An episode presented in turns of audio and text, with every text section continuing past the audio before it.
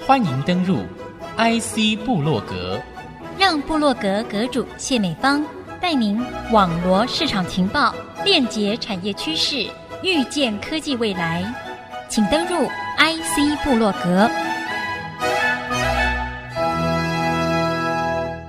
欢迎听众朋友再度收听 I C 部落格，我是阁主谢美芳。那么今天在线上来分享国内发展净零碳排这样的一个追求永续经营 E S G 很重要的一环，这个部分的目标是有些什么样的珍贵实战经验。那么线上邀请的就是我们的工研院产服中心陈立伟执行长，和听众朋友共同来分享。执行长，好久不见。美芳好，各位朋友大家好，我是产服中心陈立伟。那么碳盘查是重要的一个基本盘的工作，让我们知道从个人企业的环保开始其实是最给力的。但我很想问的就是说，因为你自己今年元月份才开始正式接任产服中心执行长的角色、啊、那您过去也有相当厚实、啊、接触我们业界、啊、这种接地气的服务经验，所以您本身第一个深刻的这个呼吁会是什么？一开始先来给我们一点震撼教育一下好了，好不好？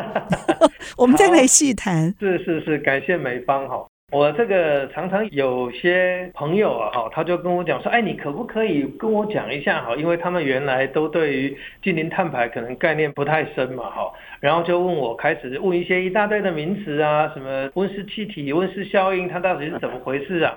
当时我就会很简单的跟他们讲说哈，你看看我们冬天在你的床上上面铺了一个电毯，那个电毯会通电，那就会发热。然后呢，你躺在上面呢，上面盖了一层厚厚的棉被，那你是在冬天就很舒服啊，可在夏天哈，就是里面就会开始很热嘛，就开始很难受。那这个就会产生了温度的升高。那个厚实的棉被实际上就是温室效应嘛，好让我们的热跑不出去。重点是在于，当你的温度增加两度，一度或两度跟谁比呢？就是跟我们当时候的一七五九年左右，在第一次的工业革命之前的地球温度、恒温温度来比。那增加两度是什么概念呢？增加两度其实就已经走到贫穷经济的角度，很多白天的时候你可能都要住到地底下去，因为太热了嘛。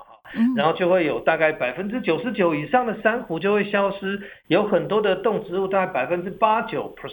也就会消失啊，水源就会非常的匮乏，那个时候就会很 struggle 哈。那所以呢，大家就会谈到说，那我不能够走到这个两度以上了哈，我们就大概回来 一点五度吧。那那个 一点五度呢，在二零一五年在巴黎协定之前的这个欧洲能源总署，他开始去做模拟的时候呢，温升 一点五度大概是在二零五二年左右。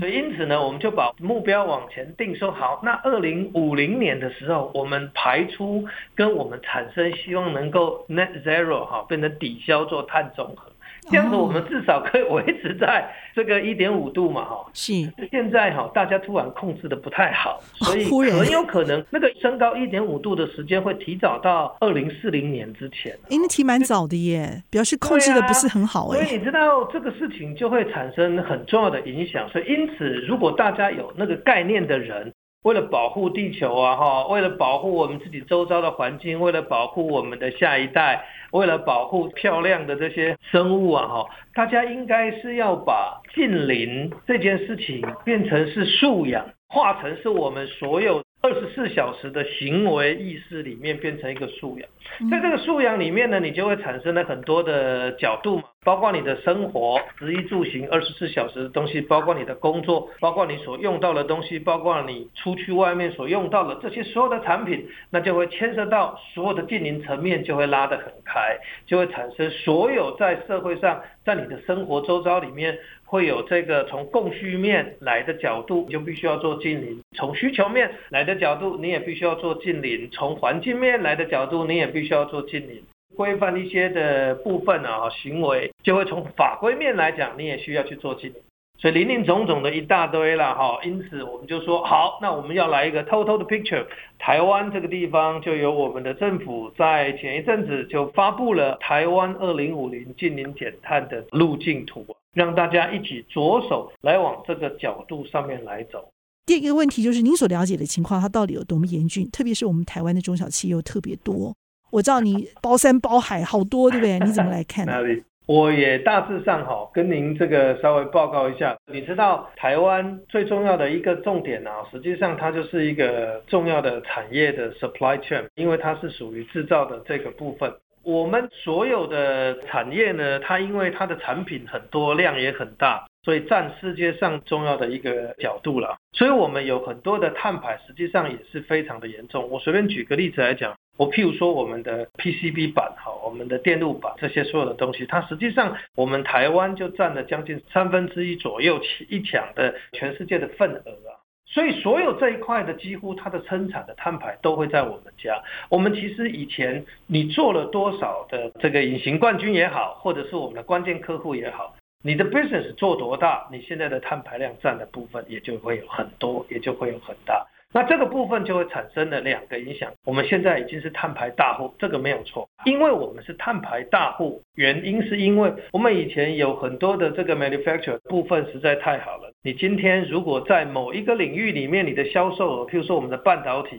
占全世界前几名，其实你相对的逻辑上而言，你的碳排实际上就是占前几名。这就是为什么很多东西一拉进来，像我们看 Apple， Apple 它如果从头到尾它说我都不去 care 碳的话，那因为 C-Band 出来了，我只要逛欧洲销售的那一块，假设按照 C-Band 的 game rule， 我一年就必须要交五百五十亿美元的税了。那、啊、我不想交这个税，所有我的经销商，所有我的供应链全部都要做这个事情。所以从两个角度来讲，第一，你对于环境的影响，第二，你自己本身未来的这个竞争力的考量而言，你都必须要去做净零碳排。这就是为什么所有的供应拉出来以后，台积电就拼命的做净零碳排的工作等等的这些的事情。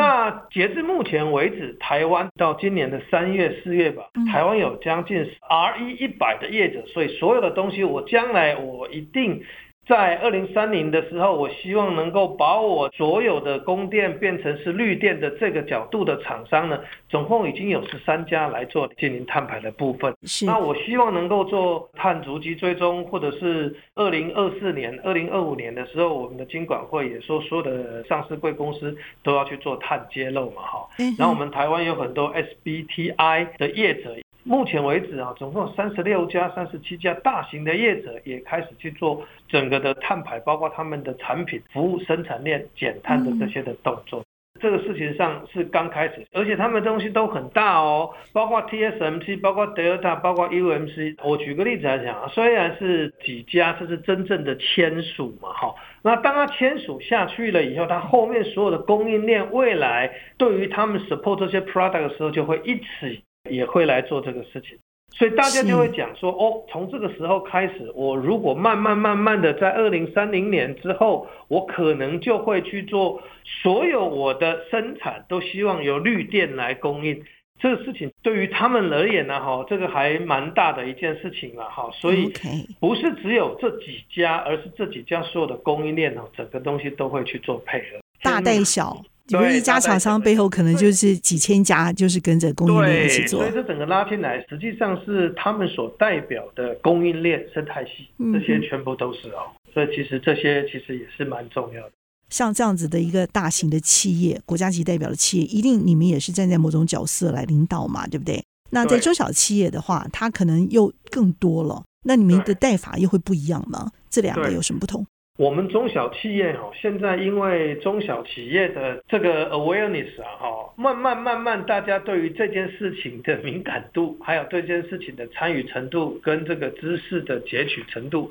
慢慢慢慢的比较高了。在以前哈，其实尤其是中小企业就赚他们自己的钱，因为这些东西在初期的时候，实际上它需要花一点的 cost 嘛，哈。啊，大家对这一块的这个敏感度可能还没有那么高，但是现在因应供应链，这就是我们刚才所提的大型的下游厂商，然后他会做要求，所有的东西就会做进来。就像 Apple， 他有提到，如果你的技术再好，假设你没有办法减碳，没有办法尽量的把它拉到零，你的技术再好，我也没有办法用。所以从这个角度来讲啊，所以净零碳排算是他们的第一优先、第一的位置。所以中小企业目前我们就开始希望能够广宣这个知识型的东西，让他们自己本身要有一个 awareness， 从他们自己的本身开始做起。然后就开始会去走这个，把它变成是你的工作跟生活里面的素养，把它看成是一个很重要的事情，想办法看看它最大的碳排量在哪里，希望能够都把它给减下来了。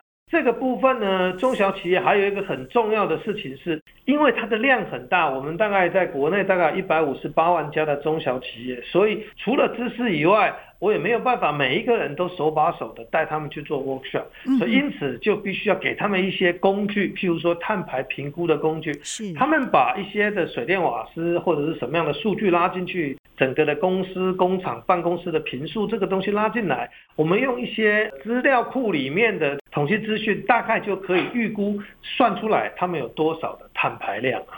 第二个部分，我们就会以这个使用工具来协助他们来做这个事情。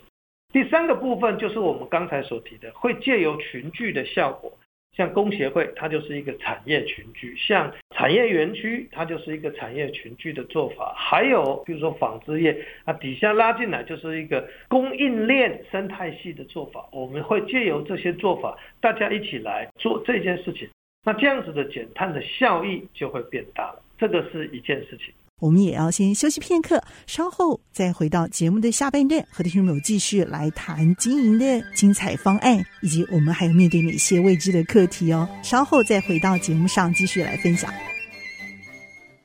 欢迎听众朋友再度回到 I C 部落格。那么下半段呢，我们继续聚焦在大型的企业，国家级代表的企业，一定你们也是站在某种角色来领导嘛，对不对？那在中小企业的话，这两个有什么不同？大的客户它有什么不同？大的客户其实它不太一样，有一个很重要的重点是，大的客户他在之前其实他就心里就有一些 awareness， 譬如说我们现在譬如说像广达、阿速、伟创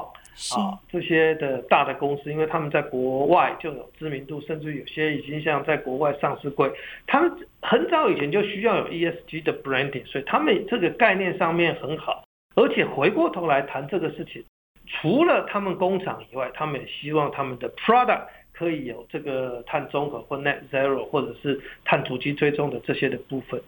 他们更希望将来那些碳足迹或者是碳中和的 solution 说不定也可以把它变成是他们的 solution 卖给他们的客户，那他们还可以有这个回收金，所以整个东西拉进来，他们就会思考，既然这个事情要做，我除了从我本身做起之外，我的供应链也要一起做，那供应链一起做的时候，供应链带出来的这些效果就会很大咯。那这些效果很大的供应链或厂商很多的供应链，他们要做这些事情的时候，我有没有办法把它聚集起来，我再来做某一些事情？我举个例子来讲好，所以我们说今天有产生了一个 notebook， 那 notebook 一拆开，你就会发现，哇 notebook 如果我要真正来做节能减碳，我除了在看工厂啊，哈，它有多少的节能减碳的东西，它有多少的碳排，它的碳排点在哪个地方，所以他们每一年大型的客户，每一年对于你的公司，他会去做碳排评估，就会有一个报告，就是 I S O 一四零六四 的这个报告。这个部分已经实际在做了吗？我们现在逐步的在做，因为这个部分也是逐步的开始，从去年今年开始才会有很多人再去做深入的动作、嗯、所以我们现在正在进行，这还没有完全的 result、okay. 可是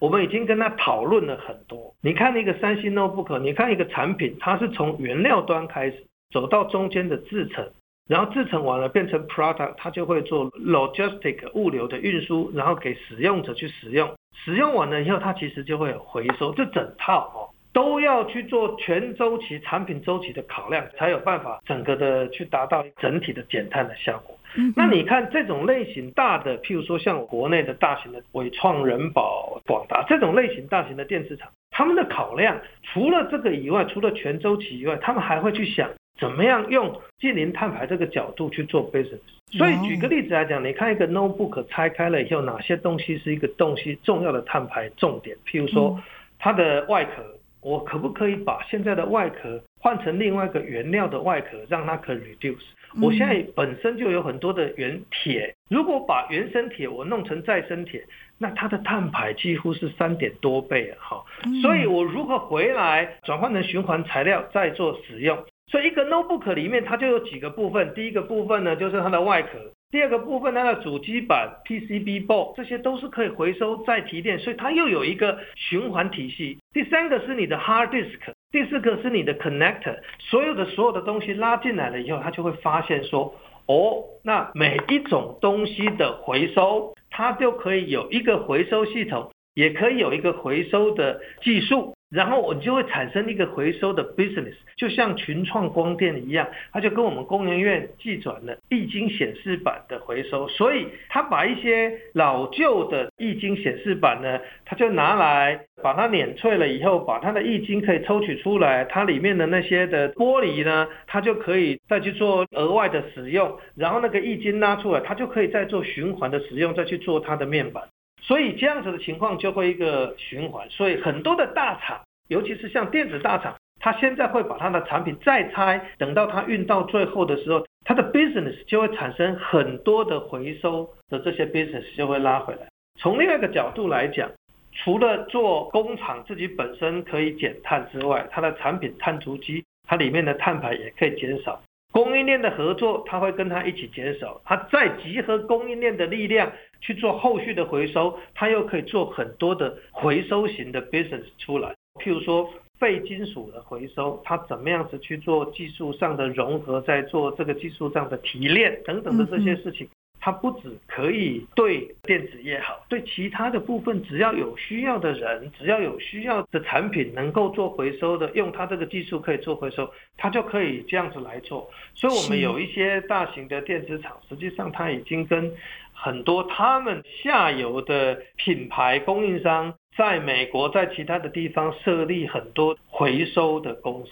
啊，这样子的情况就会做很大的调整跟改变。嗯，是，所以我们可以真实的感受到回收型的产业呢，也会变成很重要的一个绿金的来源，追求净零碳排目标的时候，成为获利的主力之一，逐渐的可以达到您所说的从供给面，从这个需求面做到净零获利。对，所以我在初期，在以前的时候，我们从 C S R 开始走到 E S G， 好像是一种对社会的责任，好像在做好事，好像都是在做 cost out 的动作了，好，都是在做支出的动作。是，但是现在的净零这件事情，因为变成净零经济，未来的经济趋势走向一定都会跟这个有关。这个事情要做永续，要长长久久，一定想办法得让它获利，一定想办法调整那个 business model， 把这个东西包进来，这样子才有办法做永永远远的哈。所以其实从另外一个角度来看，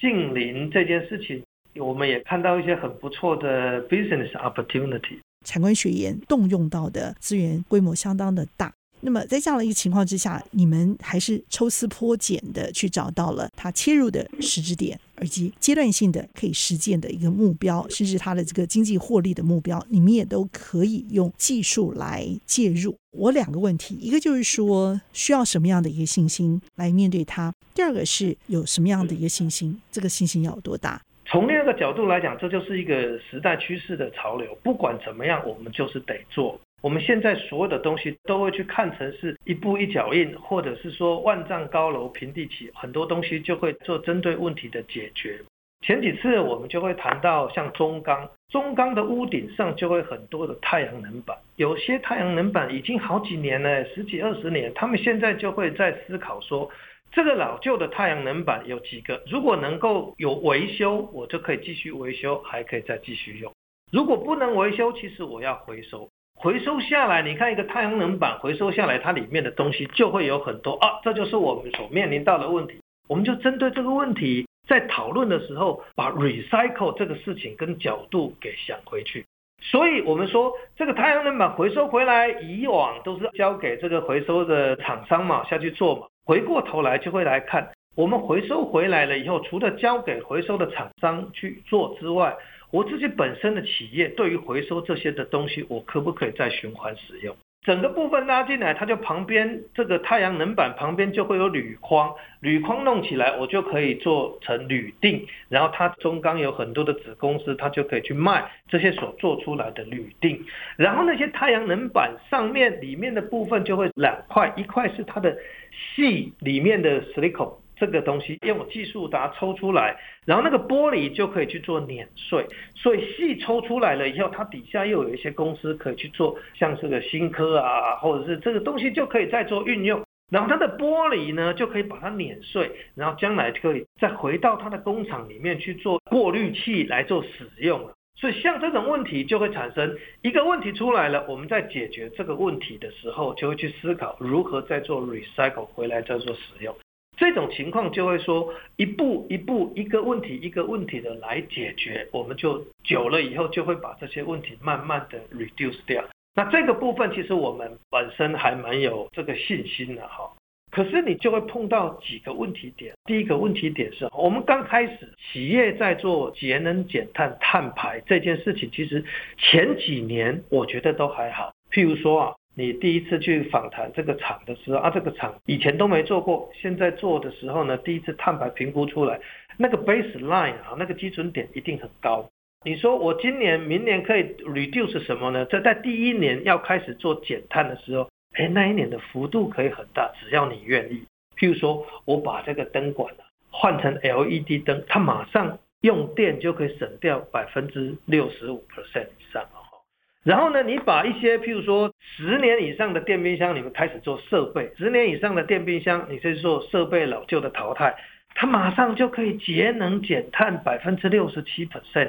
你说这个高不高？这个马上垂手可得的可以做的事情，你就换老旧设备而已、哦、大型的空调，大型的空调呢，一般呢大概都是譬如说 一点三五千瓦 的这个冷冻吨数，我们叫 R T 了哈、嗯。可是最佳的技术，尤其现在节能减碳的设备，最佳的技术大概都是在 零点七五千瓦 左右。你只要把那个设备换，你可以节能减碳 百分之四十四。 所以这些的东西，第二步最简单的就是开始把这些老旧设备给调整，第三步也很简单，就是调整你看得到的某些制程的方法，在制程上面的热水热水拉回来了以后，那个循环水还要再使用，所以它热水拉回来会经过一个冷压机啊，压缩机，那个压缩机呢就是要有电能，然后再把它变成冷水，然后出去再做机器设备的冷却的效果。当它有热水进来了以后，如果不要直接进那个冷压机，我们曾经访谈过这个工厂了哈，然后你不要直接进过那个冷压机，你把它旁边用温水先冷却一下，让它温度先下降，下降了温度以后再进来那个冷压机，再用那个冷压机去变成比较冷的水，再去做冷却。你看光调整这个步骤而已，也没有花很大的 cost 啊，它的这个节省省电啊就 百分之二十 以上。接下来要往下再调的时候，哦，那就必须要有一些很重要的技术要导入，就像刚才我们所提的，我可不可以把电脑的外壳用这个循环材料来替代？我有没有办法把里面的部分啊，这个里面的金属我怎么样回收回来，我还可以再利用，还可以再制成这些的东西。我觉得这一块的东西就会牵涉到很多面向，原料的调整，因应那个原料不同的制成的调整，制成调整完了以后又会再因应整个的回收，还会在不一样的物质嘛，啊，它做不一样的回收的时候还会再做不一样的调整，这个部分就有待于我们时间，还有有待于我们技术的演化，有待于我们更多的 R D 去做贡献，然后能够把整个的部分一步一步一步一步的再往下降。重要的研究单位可能要一起配合做的一些工作。太好了，得碳者得天下，对不对？对，得碳权得天下，对。是，